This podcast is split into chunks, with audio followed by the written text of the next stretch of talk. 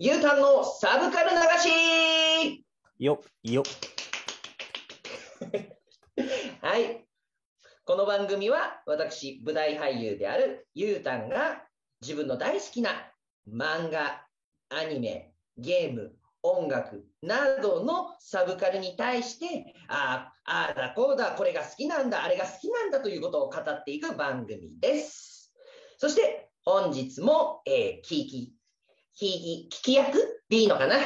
聞いてくれる聞き役として来ていただいているのが山本優作ちゃん。はい、どうもよろしくお願いします。はい。今、もうさ、ゆうたが現場終わって飛んで帰ってきてるところだから、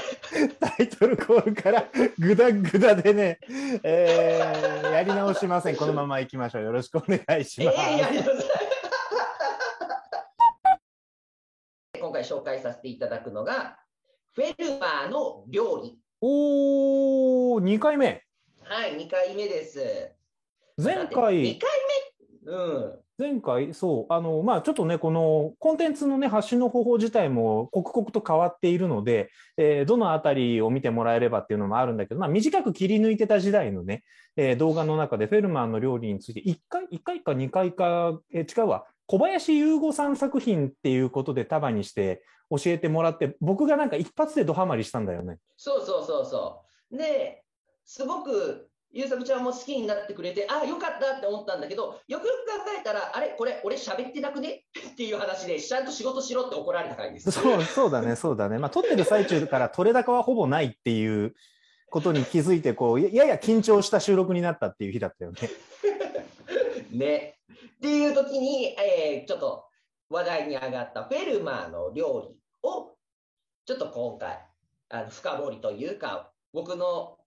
これからこれ、このお話どうなるんだろうっていうところで気になるところをちょっとピックアップしながらお話しさせていただければと思っております。はい、よろしくお願いします。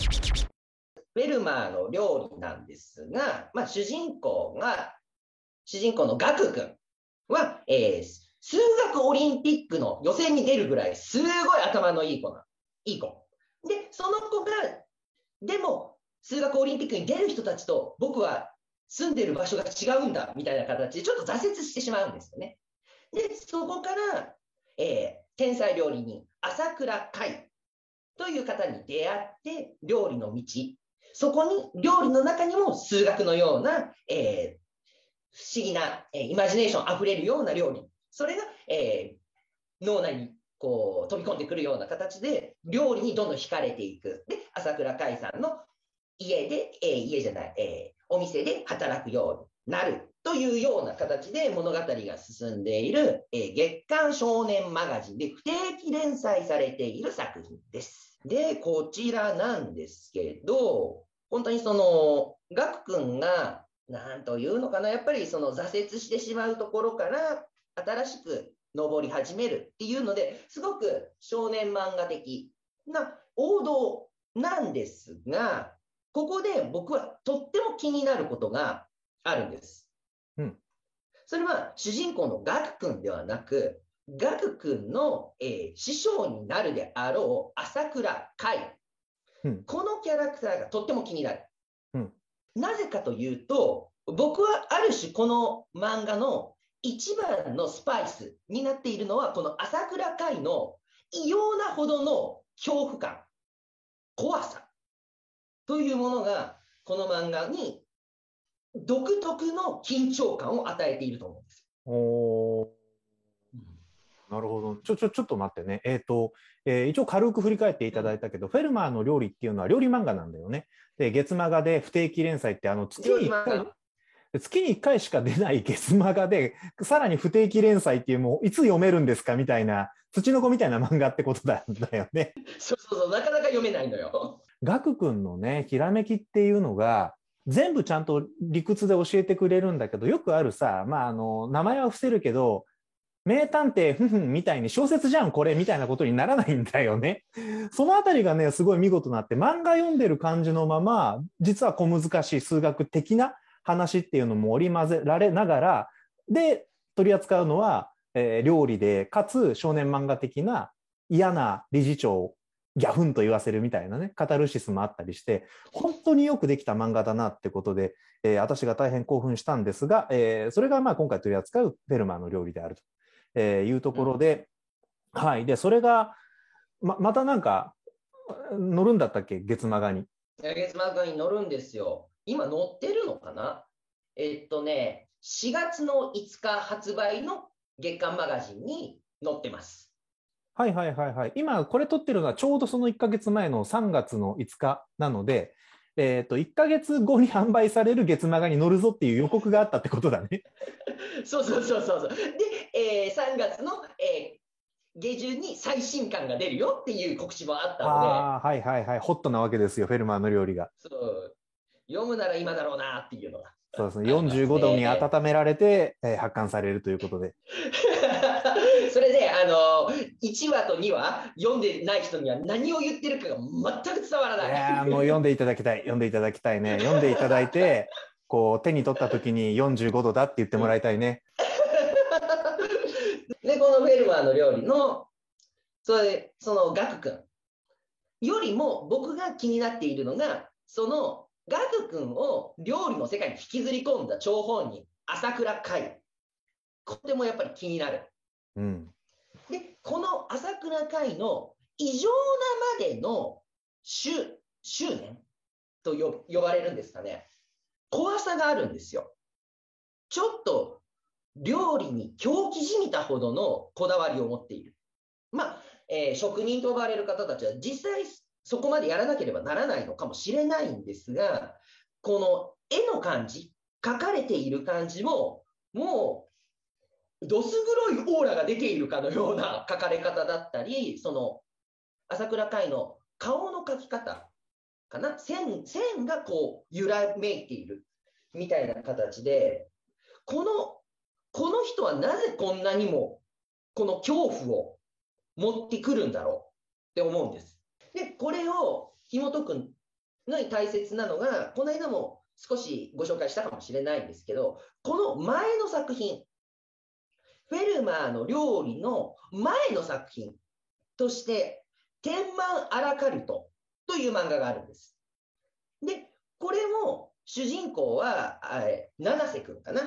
七瀬青志くんですね。七瀬青志くんという、まあ、ひらめき型だろうね、この人も。頭。でも、ガク君みたいに頭がいいわけではない。もうだから、あの、高校生だけ、高校生だから勉強はしたくないけど、自分の好きなことはやりたい。っていうのがちょうど料理である。で、あの、こうやったらこれはうまいんじゃないかとか、どんどんどんどん作っていく。っていう主人公がいて、これのライバル、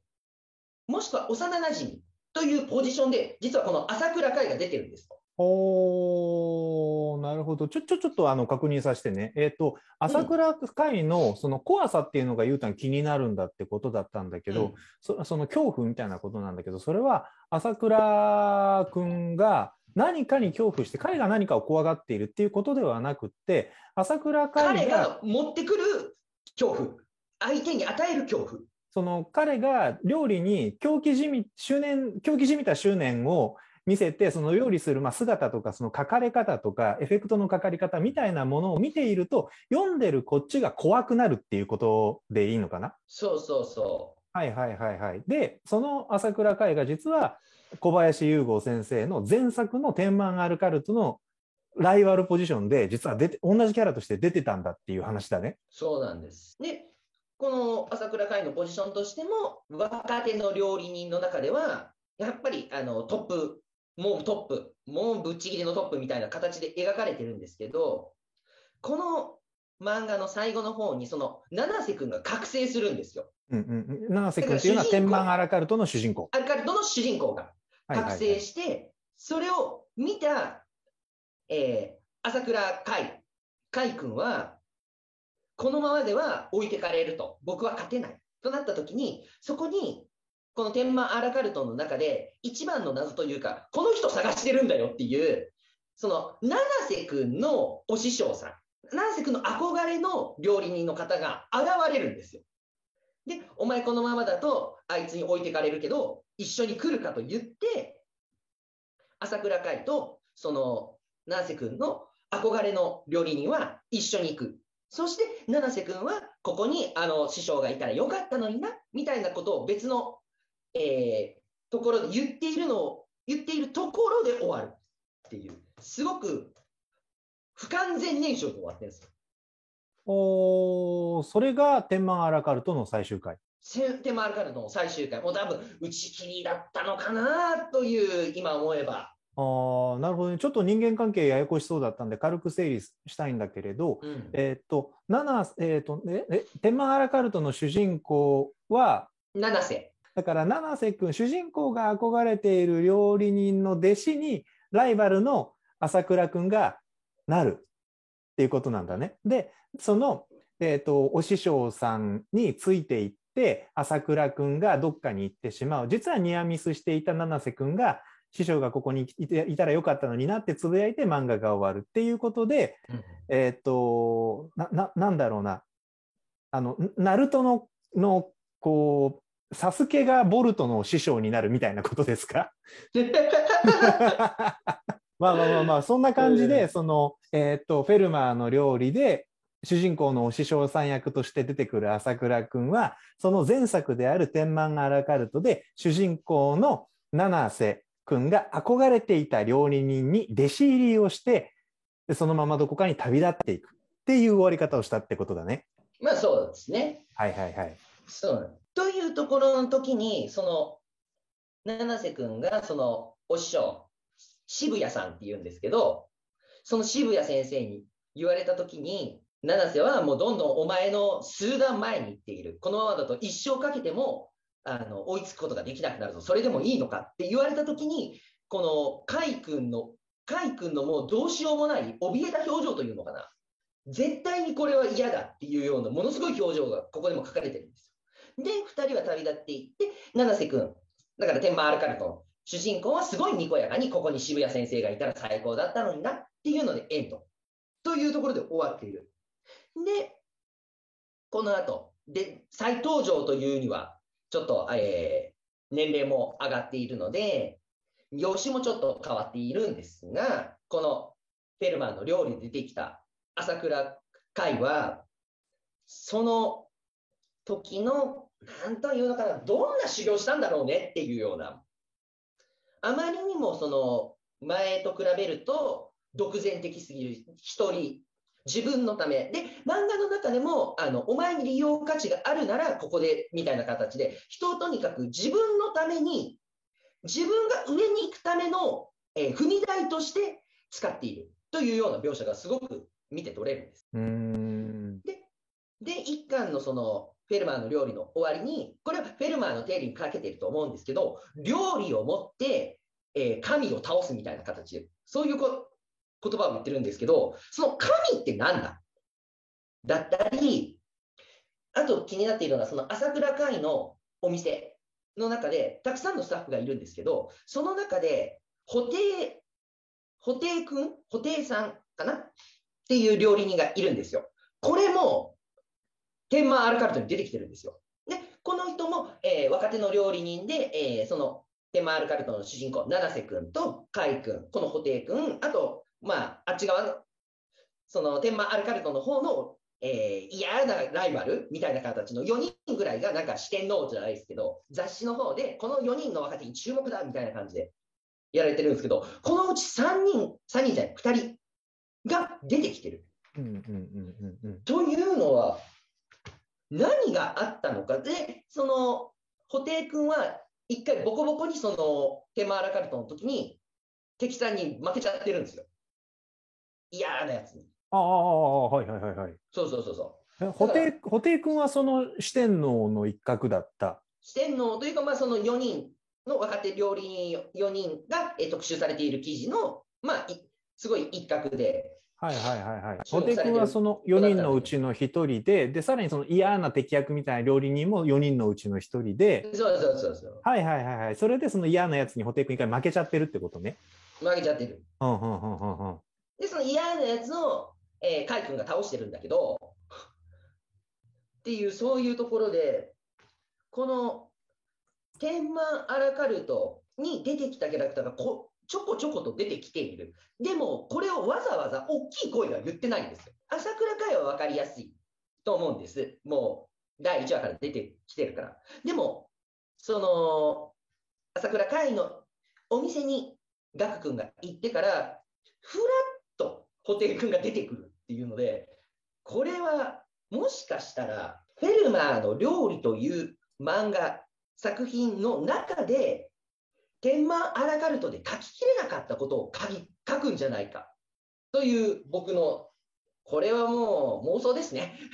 推測でも何でもない。ただ、ちょっとそれが見えてきているな。で、その、天満アラカルトの時に、カイ君は、まあ、すごい、すごい料理人なんですけど、そんなひどい料理、ひどい料理というか、うん、怖さはなかったんですよ。異常なほどではなかったんで、何があったんだろうか。そして、こんなにも自分だ、自分のためだけに人を、えー利用するようになったのはなぜなんだ？っていうところがものすごく気になっていて、うーん。そのあたりについてなんかこう今読みを持ってるって感じ？読みというよりも、そこに対して、このフェルマーの料理の主人公、ガク君、本当にあの料理の世界に急に飛び込んできた彼がどのような反応をしていくのか。だったり、その、うん、だって、フェルマーの料理のそのお店で働くために、カイ君が出したのが3、3週間だっけな。3週間の間、お前はここで働ける。ただその間にまかないを作れ。で、この厨房にいる多国籍のいろんな人がいる、この中の全員がう美味しい、OK だっていうゴーサインが出たらお前はここで働ける。でも、一人でもあの認めないというものがいたら、お前はもう帰ってもらう。っていう、結構無理難題を投げつけてくるんですね。ああ、なるほどね。なんかそのあたりちょっと面白いように読み込んでいけそうなので、よかったらこれ以降一旦切って、えー次回に回そうかなと思うんですけど、いいですか？いいですよ。はい、了解です。じゃあ一旦ここで、えー切って、また次回ですね。えー次回以降は、その、えっ、と、天満アラカルトとフェルマーの料理の間に何があったっていうことだったり、まあ僕はどちらの漫画もちゃんと読めていないので、ゆうたんがその天満アラカルトで小林先生が書き切らなかったことをフェルマーの料理で書いていくっていうことについてね、考えていることとか、えー教えてもらおうかなと思いますので、えっ、と、小林優吾ファンの方とか、天満アラカルト、フェルマーの料理ファンの方はぜひ次回楽しみにしていてください。えーということで、続きはまた、えー次回の放送でお送りします。えー楽しんでくださった方、えーよかったらチャンネル登録と高評価よろしくお願いします。それではありがとうございました。また次回よろしくお願いします。ありがとうございました。